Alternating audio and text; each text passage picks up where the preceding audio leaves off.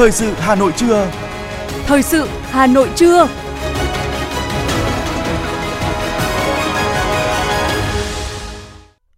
Kính chào quý vị và các bạn. Bây giờ là chương trình thời sự của Đài Phát thanh Truyền hình Hà Nội. Chương trình trưa nay, từ năm ngày 9 tháng 3 có những nội dung chính sau đây.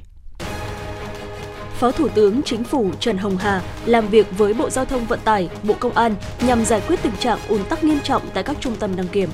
Hà Nội sẽ phát động đợt thi đua cao điểm kỷ niệm 75 năm ngày Chủ tịch Hồ Chí Minh ra lời kêu gọi thi đua ái quốc. Chính phủ Trung Quốc quyết định đưa Việt Nam vào danh sách thí điểm mở cửa du lịch theo đoàn đợt 2 từ ngày 15 tháng 3 tới. Phần tin thế giới có những sự kiện nổi bật. Thương mại Nga-EU tăng cao nhất trong 8 năm, bất chấp các biện pháp trừng phạt. Đan Mạch là quốc gia đầu tiên trên thế giới lưu trữ CO2 dưới đáy biển. Và sau đây là nội dung chi tiết. Thưa quý vị và các bạn, chiều qua, Phó Thủ tướng Chính phủ Trần Hồng Hà đã làm việc với Bộ Giao thông Vận tải, Bộ Công an nhằm giải quyết tình trạng ùn tắc nghiêm trọng tại các trung tâm đăng kiểm. Tại cuộc họp này, Phó Thủ tướng cho rằng công tác kiểm định phương tiện giao thông là dịch vụ công rất quan trọng, đảm bảo an toàn tính mạng cho người dân, đòi hỏi công nghệ, kỹ thuật và trình độ. Việc khởi tố điều tra các vụ án tại Cục Đăng kiểm Việt Nam và nhiều trung tâm đăng kiểm đã bộc lộ rõ những sai phạm, yếu kém, từ đó xác định được nguyên nhân, rút ra bài học kinh nghiệm để chấn chỉnh, xử lý nhằm thực hiện đúng trách nhiệm, nghĩa vụ của cơ quan quản lý nhà nước với người dân. Phó Thủ tướng yêu cầu Bộ Công an, Bộ Giao thông Vận tải có phương án, giải pháp xử lý dứt điểm những tồn tại yếu kém nhưng không được làm ảnh hưởng đến việc cung cấp dịch vụ đăng kiểm cho người dân.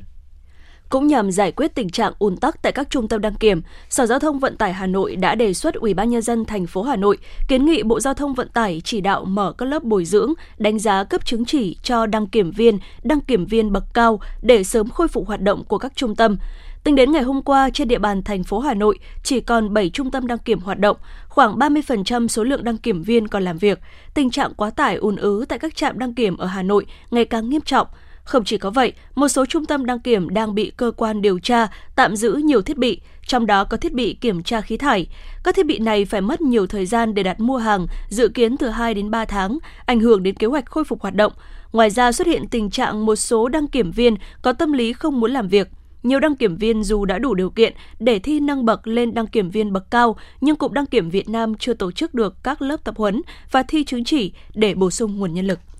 Chủ tịch Ủy ban nhân dân thành phố Trần Sĩ Thanh vừa ký ban hành kế hoạch về tổ chức hội nghị biểu dương kết quả phong trào thi đua năm 2022 phát động đợt thi đua cao điểm tổ chức các hoạt động kỷ niệm 75 năm ngày Chủ tịch Hồ Chí Minh ra lời kêu gọi thi đua ái quốc. Kế hoạch nêu rõ mục đích, đánh giá và biểu dương kết quả phong trào thi đua yêu nước năm 2022 của thành phố, tạo đà tiếp tục phát huy thành tích đạt được, đẩy mạnh các phong trào thi đua nhằm thực hiện hiệu quả nghị quyết đại hội đảng các cấp và hoàn thành xuất sắc các nhiệm vụ chính trị của thành phố năm 2023 phát động thi đua cao điểm tổ chức các hoạt động kỷ niệm 75 năm ngày Chủ tịch Hồ Chí Minh ra lời kêu gọi thi đua ái quốc. Hội nghị được tổ chức trang trọng, hiệu quả, nội dung thiết thực, phù hợp với mục đích đề ra, biểu dương khen thưởng, tôn vinh kịp thời các tập thể có thành tích tiêu biểu xuất sắc trong phong trào thi đua của thành phố năm 2022. Dự kiến, hội nghị được tổ chức vào ngày 31 tháng 3 năm 2023 tại trụ sở Ủy ban nhân dân thành phố Hà Nội. Ban thi đua khen thưởng thành phố nhận được tờ trình của các cơ quan đơn vị về việc đề nghị tặng thưởng huân chương lao động cho các tập thể có thành tích trong quá trình công tác, cụ thể như sau. 1. Trường Lê Duẩn, hình thức đề nghị khen thưởng là huân chương lao động hạng nhì. 2. Hội Doanh nghiệp trẻ Hà Nội, hình thức đề nghị khen thưởng huân chương lao động hạng nhì. 3. Nhân dân và cán bộ xã Nguyên Khê, huyện Đông Anh, hình thức đề nghị khen thưởng huân chương lao động hạng nhì. 4. Phòng nội vụ huyện Mê Linh, hình thức đề nghị khen thưởng huân chương lao động hạng 3. 5. Nhân dân và cán bộ thị trấn Mê Linh, huyện Mê Linh, hình thức đề nghị khen thưởng huân chương lao động hạng 3. Căn cứ khoản 10 điều 45 Nghị định số 91 của Chính phủ, căn cứ khoản 1 điều 10 quy định về công tác thi đua khen thưởng trên địa bàn thành phố Hà Nội, ban hành kèm theo quyết định số 09 của Ủy ban nhân dân thành phố, trong đó quy định việc lấy ý kiến nhân dân trên các phương tiện truyền thông của thành phố đối với các trường hợp đề nghị khen thưởng huân chương. Thưa quý vị và các bạn, chương trình số 06 của Thành ủy Hà Nội về phát triển văn hóa, nâng cao chất lượng nguồn nhân lực, xây dựng người Hà Nội thanh lịch, văn minh giai đoạn 2021-2025 xác định phát triển văn hóa và con người Hà Nội trường cơ sở phát huy truyền thống Thăng Long Hà Nội ngàn năm văn hiến, thực sự trở thành sức mạnh, nguồn lực nội sinh quan trọng quyết định sự phát triển bền vững của thủ đô. Đây cũng là sự kế thừa, tiếp nối kim chỉ nam mang tính soi đường từ cương lĩnh đầu tiên của Đảng về văn hóa, đề cương về văn hóa Việt Nam năm 1943 được Thành ủy Hà Nội ban hành ngày 17 tháng 3 năm 2021, chương trình số 06 đã trải qua hơn 1 phần 3 chặng đường với nhiều khó khăn thách thức đến từ đại dịch COVID-19. Tuy nhiên, với nỗ lực của cả hệ thống chính trị, sự đồng lòng của mọi tầng lớp nhân dân, việc triển khai thực hiện chương trình 06 vẫn mang lại nhiều kết quả tốt đẹp – Nổi bật là việc thành phố ban hành nghị quyết số 09 về phát triển công nghiệp văn hóa thủ đô giai đoạn 2021-2025, định hướng đến năm 2030, tầm nhìn đến năm 2045, được xác định là kim chỉ nam cho sự phát triển văn hóa thủ đô trong thời gian tới và nghị quyết số 02 về bổ sung kế hoạch đầu tư công trung hạn 5 năm 2021-2025 phân bổ kế hoạch vốn năm 2022, thực hiện kế hoạch đầu tư xây dựng cải tạo trường học công lập để đủ điều kiện đạt chuẩn quốc gia, nâng cấp hệ thống y tế và tu bổ tôn tạo di tích trong giai đoạn 2022-2025 và các năm tiếp theo, và một số dự án xây dựng cơ bản nhiệm vụ chi cấp thành phố, gỡ khó cho giáo dục, y tế, bảo tồn di tích. Thời gian này, nhiều nghị quyết khác cũng được ban hành nhằm cụ thể hóa sự quan tâm của Hà Nội về phát triển văn hóa. Cùng với đó, công tác xây dựng người Hà Nội thanh lịch văn minh gắn với quy tắc ứng xử nơi công cộng trên địa bàn thành phố và quy tắc ứng xử của cán bộ, công chức, người lao động trong các cơ quan thuộc thành phố tiếp tục tạo không khí thi đua sôi nổi từ thành phố tới cơ sở. Điều đáng nói, sau thời gian dài chịu ảnh hưởng của đại dịch COVID-19, năm 2022, thành phố đã có những bứt phá thành công từ việc nhiều chỉ tiêu hoàn thành vượt kế hoạch đến sự bùng nổ của các sự kiện, hoạt động giao lưu quảng bá văn hóa. Giáo sư tiến sĩ Phạm Hùng Tung, Viện trưởng Viện Việt Nam học, Đại học Quốc gia Hà Nội nhận định.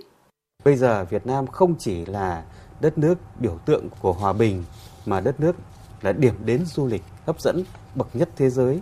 là đất nước với những cái điều rất giản dị như nón lá Việt Nam, phở Việt Nam đã đi ra toàn cầu. Và trong cái những cái thành tựu như vậy thì có thể nói rằng là cái ấn tượng Việt Nam là một cái đất nước không chỉ là yêu chuộng hòa bình mà hòa bình thật sự nơi tổng thống Mỹ, nơi thủ tướng Úc và các cái nguyên thủ quốc gia có thể bình yên đi dạo trên đường phố thì chỉ riêng điều đó đã nói nên rất nhiều cái giá trị văn hóa mà ở những cái nơi khác trên thế giới này không thể có được.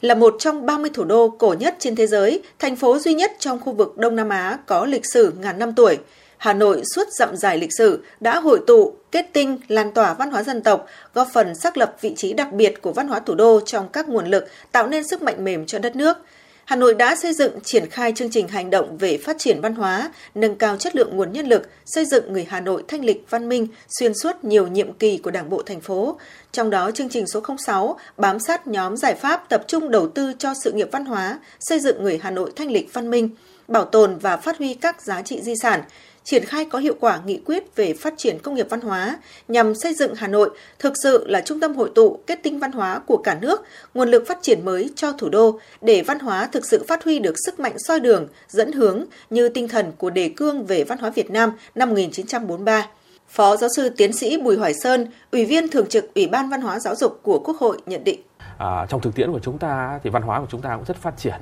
à, những câu chuyện như là chúng ta có rất nhiều các cái di sản văn hóa được UNESCO ghi danh anh thì nó chứng tỏ rằng là à, không chỉ là cái bề dày và giá trị văn hóa của chúng ta mà còn là cái sự quan tâm của chúng ta cả nhà nước và của người dân đối với lại sự phát triển văn hóa. Chúng ta cũng thấy là các cái sản phẩm văn hóa nghệ thuật của chúng ta ngày càng đa dạng và phong phú. Thì rõ ràng rằng là những cái dấu ấn mà chúng ta đã đạt được ấy, nó nó là những cái thành tựu rất là lớn. Và nhờ những cái sự phát triển văn hóa đó thì chúng ta đã đáp ứng được cái nhu cầu của người dân trong việc hưởng thụ văn hóa để từ đó thì chúng ta hình thành nên à, một cái nền văn hóa của chúng ta là tiên tiến đậm đà bản sắc dân tộc Thời gian tới, Hà Nội sẽ tập trung triển khai hiệu quả nghị quyết về phát triển công nghiệp văn hóa, đẩy mạnh công tác tuyên truyền xây dựng người Hà Nội hào hoa, thanh lịch, nghĩa tình, văn minh, tiêu biểu cho văn hóa, lương tri và phẩm giá con người Việt Nam, tập trung bảo tồn, phát huy các giá trị di sản văn hóa. Các sở ngành thành phố cần chú trọng tham mưu thành ủy về xây dựng các thiết chế văn hóa với tầm nhìn đến năm 2050, chủ động hơn nữa trong việc xây dựng và bố trí nguồn lực cho phát triển văn hóa theo hướng tự chủ, có cơ chế chính sách hỗ trợ các nghệ sĩ, nghệ nhân, các đơn vị sự nghiệp trong việc duy trì và quảng bá văn hóa, khuyến khích các mô hình hay trong lĩnh vực văn hóa du lịch để tạo chuyển dịch cơ cấu kinh tế của địa phương cũng như đẩy nhanh tiến độ triển khai các dự án trong chương trình số 06 của thành ủy.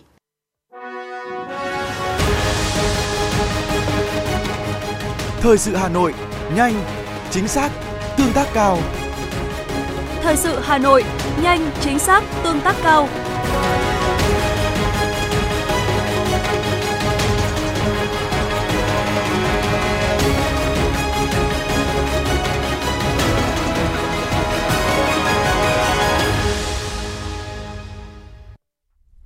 Chương trình thời sự xin được tiếp tục với những thông tin kinh tế. Thưa quý vị và các bạn, sau hơn 12 năm triển khai, luật các tổ chức tín dụng đã phát sinh nhiều hạn chế vướng mắc cần được chỉnh sửa. Tọa đàm góp ý dự thảo luật các tổ chức tín dụng sửa đổi đã được Hiệp hội Ngân hàng tổ chức để lấy ý kiến các bên liên quan. Tại tọa đàm, vấn đề được nhiều tổ chức tín dụng quan tâm nhất liên quan đến việc xử lý tài sản đảm bảo của các khoản nợ xấu. Theo quy định hiện hành, tổ chức tín dụng được quyền nắm giữ bất động sản là khi người vay thế chấp cần trừ nợ, Tuy nhiên, trong vòng 3 năm phải bán đi hoặc phải mua lại để làm trụ sở kinh doanh, địa điểm làm việc.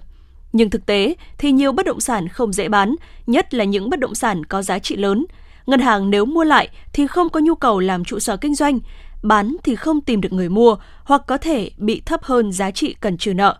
Nhiều nội dung khác cũng được thảo luận như cần xác định rõ thứ tự ưu tiên thanh toán khi xử lý tài sản bảo đảm hay nhóm vấn đề về kiểm toán lại báo cáo tài chính. Ngoài ra, các tổ chức tín dụng cũng đề xuất cần có những quy định rõ ràng hơn về cấp tín dụng bằng phương tiện điện tử để các tổ chức tín dụng có thể áp dụng thống nhất, triển khai việc cho vay online, đặc biệt là các khoản vay tiêu dùng nhỏ lẻ. Tổ điều hành kết nối nông sản 970 của Bộ Nông nghiệp và Phát triển Nông thôn cũng vừa tổ chức diễn đàn thúc đẩy thương mại nông sản, thủy sản và sản phẩm thủy sản giữa Việt Nam Trung Quốc. Diễn đàn lần này nhằm trao đổi về nhu cầu giao thương giữa Việt Nam Trung Quốc, đồng thời tìm giải pháp tháo gỡ khó khăn vướng mắc trong xuất khẩu nông sản, thủy sản, thực phẩm thủy sản sang thị trường Trung Quốc thời gian tới. Tại diễn đàn này, các doanh nghiệp hai bên Việt Nam và Trung Quốc một lần nữa nhấn mạnh nhu cầu nhập khẩu các sản phẩm nông sản, thủy sản của Việt Nam là rất lớn. Tuy nhiên, tình hình thông thương vẫn còn nhiều khó khăn. Chỉ tính riêng tại các cửa khẩu qua địa bàn tỉnh Quảng Ninh, hai tháng đầu năm, xuất khẩu đạt 663 triệu đô la Mỹ, giảm 10% so với cùng kỳ năm 2022. Nhiều doanh nghiệp cho biết khó khăn hiện nay là việc đăng ký xét duyệt hồ sơ xuất khẩu đi thị trường Trung Quốc.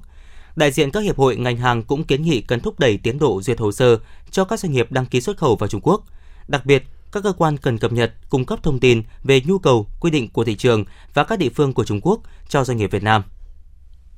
Tại Hà Nội, Văn phòng Điều phối Nông thôn mới Trung ương tổ chức họp công bố về bộ tiêu chí mới và quy trình đánh giá phân hạng sản phẩm ô cốp theo quyết định 148 của Thủ tướng Chính phủ. Quyết định này sẽ thay thế quyết định số 1048 ban hành năm 2019. Theo Văn phòng Điều phối Nông thôn mới Trung ương, sau hơn 4 năm triển khai, chương trình ô cốp đã lan tỏa mạnh mẽ, được triển khai đồng bộ ở cả 63 tỉnh, thành phố. Tuy nhiên, trong quá trình triển khai, Bộ Tiêu chí ô cốp giai đoạn vừa qua đã bộc lộ một số tồn tại hạn chế, một số tiêu chí khó thực hiện. Theo đó, Bộ Tiêu chí ô cốp giai đoạn 2021-2025 vừa được ban hành sẽ điều chỉnh bổ sung những yêu cầu nhằm phù hợp với mục tiêu phát triển chương trình ô cốp ở các địa phương – đồng thời bổ sung một số tiêu chí mới nhằm nâng cao chất lượng sản phẩm ô cốp, khuyến khích sự tham gia của phụ nữ, đồng bào dân tộc thiểu số nhằm phù hợp với định hướng phát triển nông nghiệp nông thôn bền vững, chuyển từ sản xuất nông nghiệp sang kinh tế nông nghiệp, từ phát triển đơn ngành sang phát triển đa ngành, hình thành sản phẩm tích hợp đa giá trị. Bộ tiêu chí mới sẽ phân cấp cho Ủy ban nhân dân cấp huyện đánh giá và công nhận sản phẩm ô cốp đạt 3 sao. Ủy ban nhân dân cấp tỉnh đánh giá và công nhận sản phẩm đạt 4 sao, Trung ương đánh giá và công nhận sản phẩm ô cốp đạt 5 sao. Thưa quý vị và các bạn, sau hơn 10 năm thực hiện chương trình mục tiêu quốc gia về xây dựng nông thôn mới, diện mạo nông thôn ngoại thành Hà Nội đã thực sự khởi sắc. Nhiều chính sách hỗ trợ phát triển nông nghiệp nông thôn đã được Đảng, Nhà nước ban hành. Người dân ở khắp các miền quê đã tận dụng được cơ hội bứt phá vươn lên làm giàu. Cánh đồng chuyên canh hoa giấy của xã Phù Đồng, huyện Gia Lâm ngập tràn sắc hoa khiến ai cũng vui mừng.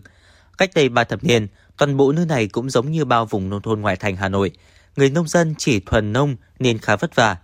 Cho đến khi cây hoa giấy được du nhập và đã trở thành ba mũi nhọn phát triển kinh tế của địa phương là chăn nuôi bò sữa, trồng dâu nuôi tầm, trồng hoa cây cảnh.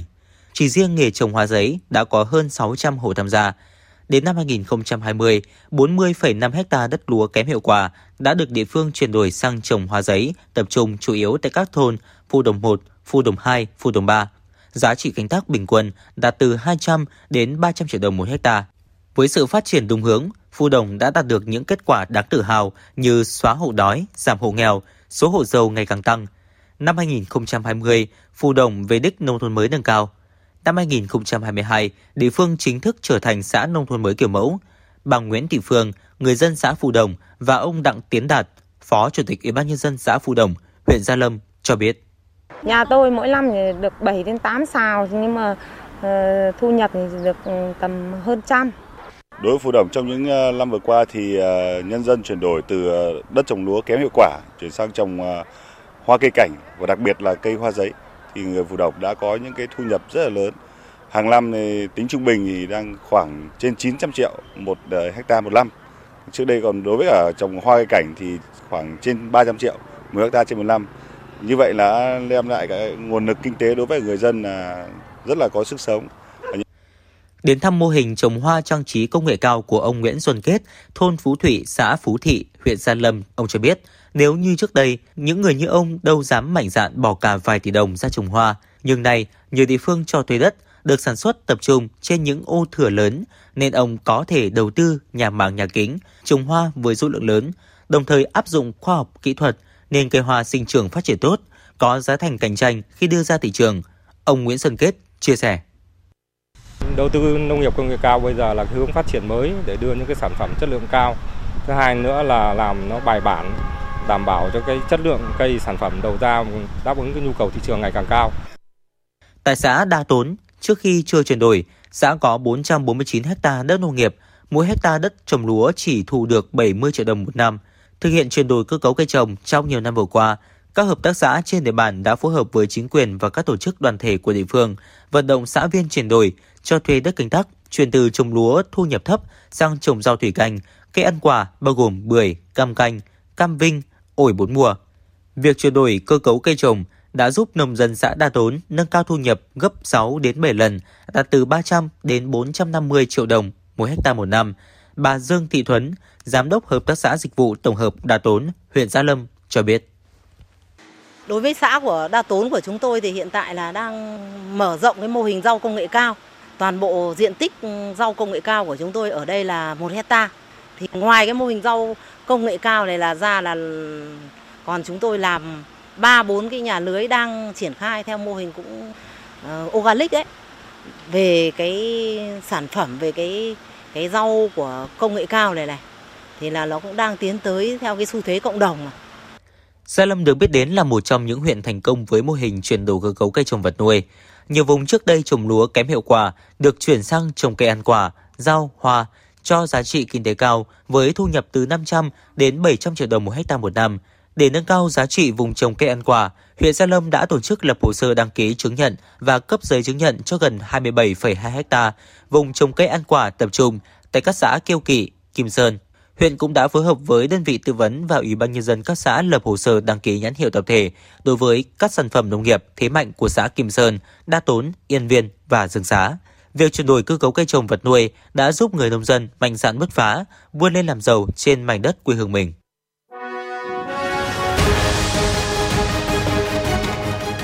FM 90 cập nhật trên mọi cung đường. FM 90 cập nhật trên mọi cung đường.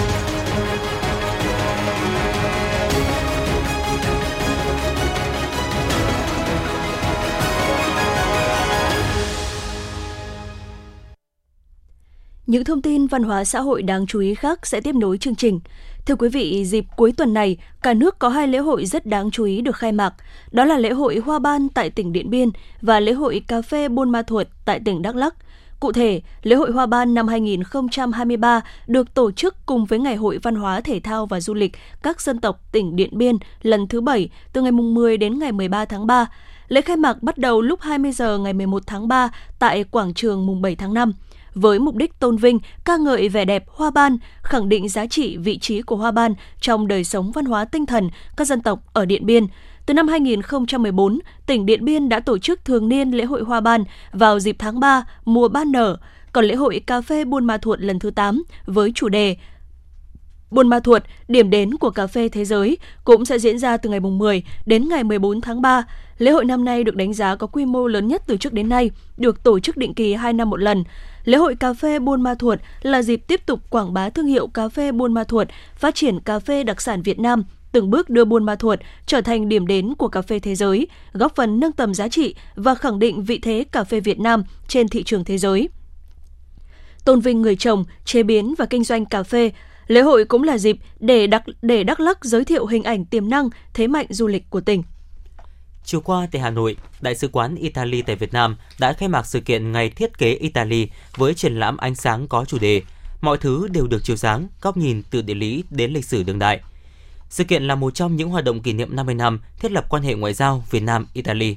20 tấm pano là các bức ảnh chụp những địa điểm văn hóa lịch sử nổi tiếng được các nhà thiết kế sáng tạo chiếu sáng dưới những ánh sáng nhân tạo. Hoàng thành Thăng Long, một công trình di tích lịch sử của Hà Nội, cũng là một trong những công trình tạo nhiều cảm hứng sáng tác, ánh sáng đặc biệt được Dino Jolie Foundation thuộc tập đoàn DZ Engineering Group sáng tạo. Đây giống như một hành trình nghệ thuật trực quan xuyên suốt lịch sử chiều dài đất nước. Ngày thiết kế Italy được Bộ Ngoại giao và Hợp tác Quốc tế Italy khởi xướng từ năm 2017 và được tổ chức tại hơn 100 thành phố trên thế giới với mục đích là quảng bá lịch sử và tính hiện đại của thiết kế và kiến trúc Italy, chia sẻ kinh nghiệm với các đối tác trên toàn thế giới. Dự kiến, sự kiện triển lãm sẽ được mở cửa đến hết ngày 18 tháng 3 tại Trung tâm Văn hóa Ý Casa Italia, 18 Lê Phụng Hiểu, Hà Nội. Nhà hát Nhạc vũ kịch Việt Nam thông tin về vở ballet Đồng Hồ, lấy cảm hứng từ tranh dân gian Đồng Hồ độc đáo của dân tộc sẽ được công diễn vào 20 giờ ngày 22 và 23 tháng 3 tại Nhà hát lớn Hà Nội. Nhà hát giàn dựng vở ballet này với mong muốn gắn kết và làm mới hơn nữa sợi dây kết nối giữa nghệ thuật hội họa truyền thống với nghệ thuật ballet cổ điển thế giới. Từ đây, công chúng sẽ không còn cảm thấy sự xa rời của nghệ thuật dân gian truyền thống mà chúng đã và đang hiển hiện trong từng vũ điệu của thời đại – Trước giờ biểu diễn vở ballet, nhà hát nhạc vũ kịch Việt Nam tổ chức triển lãm tranh đồng hồ, có sự góp mặt của các nghệ nhân tranh dân gian đồng hồ để khán giả thưởng lãm, tìm hiểu về tranh và trải nghiệm vẽ tranh. Thời báo New Zealand NZ Herald vừa gợi ý cho chuyến hành trình du lịch khám phá châu Á dành cho mọi lứa tuổi, trong đó nhiều điểm đến của Việt Nam có tên trong danh sách này.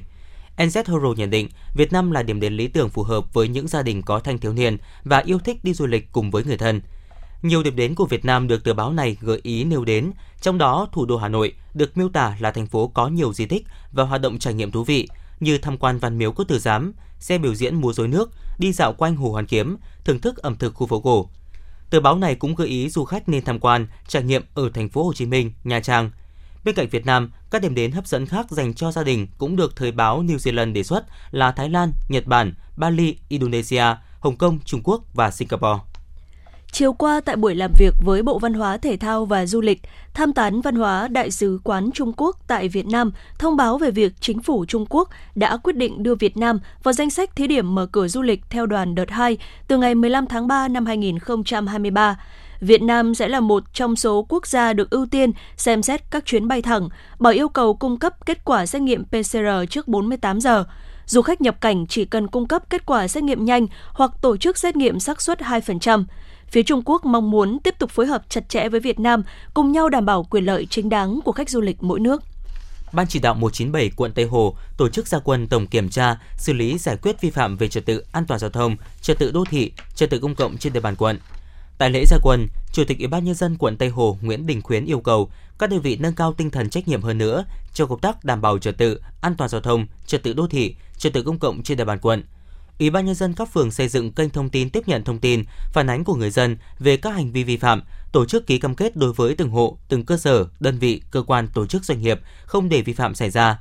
Sau thời gian ra quân, Ủy ban nhân dân các phường đánh giá thực trạng trật tự đô thị trên địa bàn, nguyên nhân và giải pháp, phân tích mối tương quan giữa duy trì trật tự đô thị và sự phát triển của kinh tế xã hội trên địa bàn quản lý. Hiệu quả của những biện pháp đã áp dụng để giải quyết tận gốc vấn đề hoặc tham mưu Ủy ban nhân dân quận các chính sách quản lý phù hợp –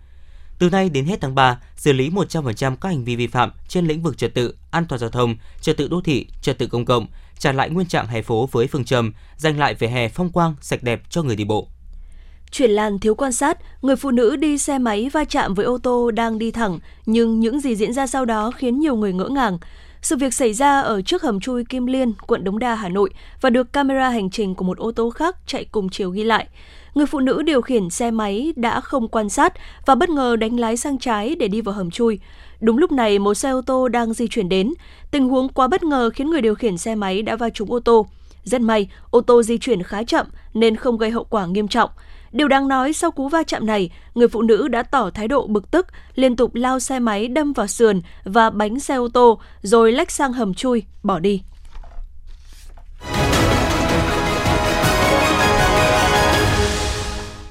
Quý vị và các bạn đang nghe chương trình thời sự của Đài Phát thanh Truyền hình Hà Nội. Phần tin thế giới sẽ tiếp nối chương trình. Thưa quý vị, người phát ngôn của Thủ tướng Anh Rishi Sunak xác nhận nhà lãnh đạo này sẽ gặp Tổng thống Mỹ Joe Biden và Thủ tướng Australia Anthony Albanese trong ngày 13 tháng 3 để thảo luận hiệp ước đối tác an ninh tăng cường ba bên Australia, Anh và Mỹ. Hàng nghìn người biểu tình, một số đeo mặt nạ phòng độc và đội mũ bảo hiểm đã bao vây tòa nhà Quốc hội ở thủ đô Tbilisi vào tối ngày 8 tháng 3 theo giờ địa phương, phản đối một đạo luật hạn chế các tổ chức phi chính phủ do nước ngoài tài trợ. Cảnh sát đã sử dụng hơi cay, vòi rồng và đèn flash để giải tán họ. Các cuộc biểu tình bắt đầu sau khi đa số nghị viện bỏ phiếu ủng hộ dự luật yêu cầu bất kỳ tổ chức trong nước nào nhận được hơn 20% tiền tài trợ từ nước ngoài phải đăng ký làm đại diện nước ngoài. Các chính trị gia đối lập cáo buộc đề xuất này sao chép luật của Nga và cho rằng điều này sẽ gây nguy hiểm cho nền dân chủ Georgia và sự hội nhập châu Âu Đại Tây Dương. Kể từ khi Nga bắt đầu chiến dịch quân sự đặc biệt ở Ukraine, các nước EU đã đưa ra tới hàng nghìn biện pháp trừng phạt chống lại quốc gia này. Song theo hãng tin RIA Novosti của Nga đã trích dẫn dữ liệu từ cơ quan thống kê châu Âu Eurostat cho biết, kim ngạch thương mại giữa Nga và Liên minh châu Âu EU đã tăng 2,3% vào năm 2022, đạt 258,6 tỷ euro, mức cao nhất kể từ năm 2014.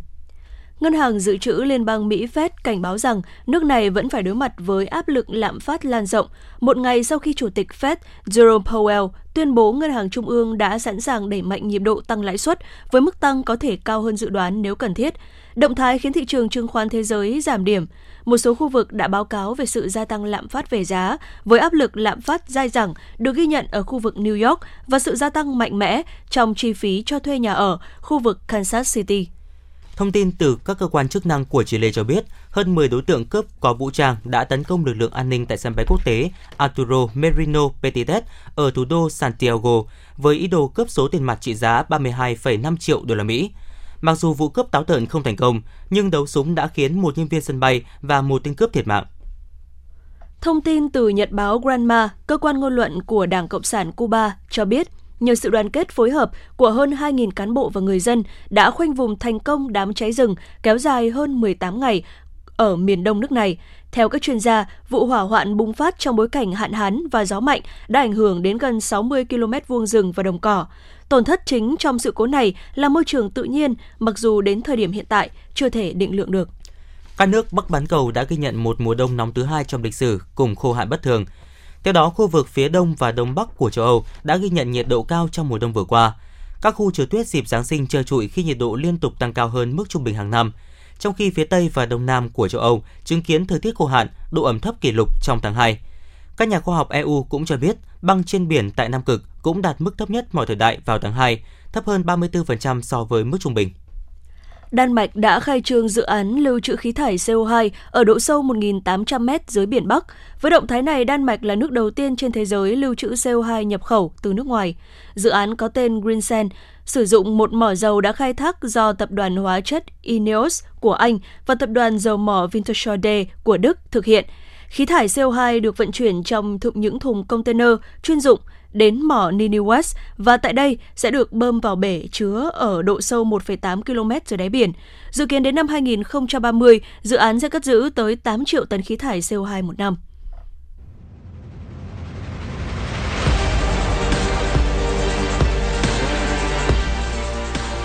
Bản tin thể thao Bản tin thể thao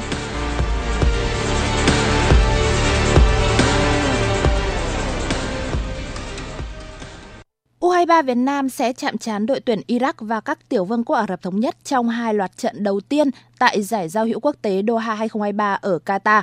Giải đấu có sự tham dự của 10 đội tuyển U23 gồm Việt Nam, Thái Lan, Iraq, các tiểu vương quốc Ả Rập Thống Nhất, Kuwait, Kyrgyzstan, Oman, Ả Rập Xê Út, Hàn Quốc và chủ nhà Qatar. Các đội được chia cặp để đá hai trận tại vòng bảng, sau đó sẽ phân hạng dựa trên thành tích để xếp cặp đấu ở lượt cuối cùng. Trường hợp các đội bằng điểm và có cùng các chỉ số phụ, nguyên tắc fair play sẽ được áp dụng. Đội nào nhận ít thẻ vàng hoặc thẻ đỏ hơn sẽ xếp trên. Nếu vẫn không thể phân định, ban tổ chức sẽ tiến hành bốc thăm để xác định thứ hạng giữa các đội bằng điểm. Nhìn vào danh sách trên có thể thấy rằng đây là giải đấu rất chất lượng với sự góp mặt của các đội bóng mạnh của Tây Á, Đông Á và Đông Nam Á. Sự đa dạng về lối chơi của đối thủ đến từ các khu vực khác nhau của châu Á ở giải đấu này rõ ràng sẽ mang đến những trải nghiệm quý cho thầy trò huấn viên Philippe Trouzier trong quá trình chuẩn bị cho các mục tiêu quan trọng phía trước.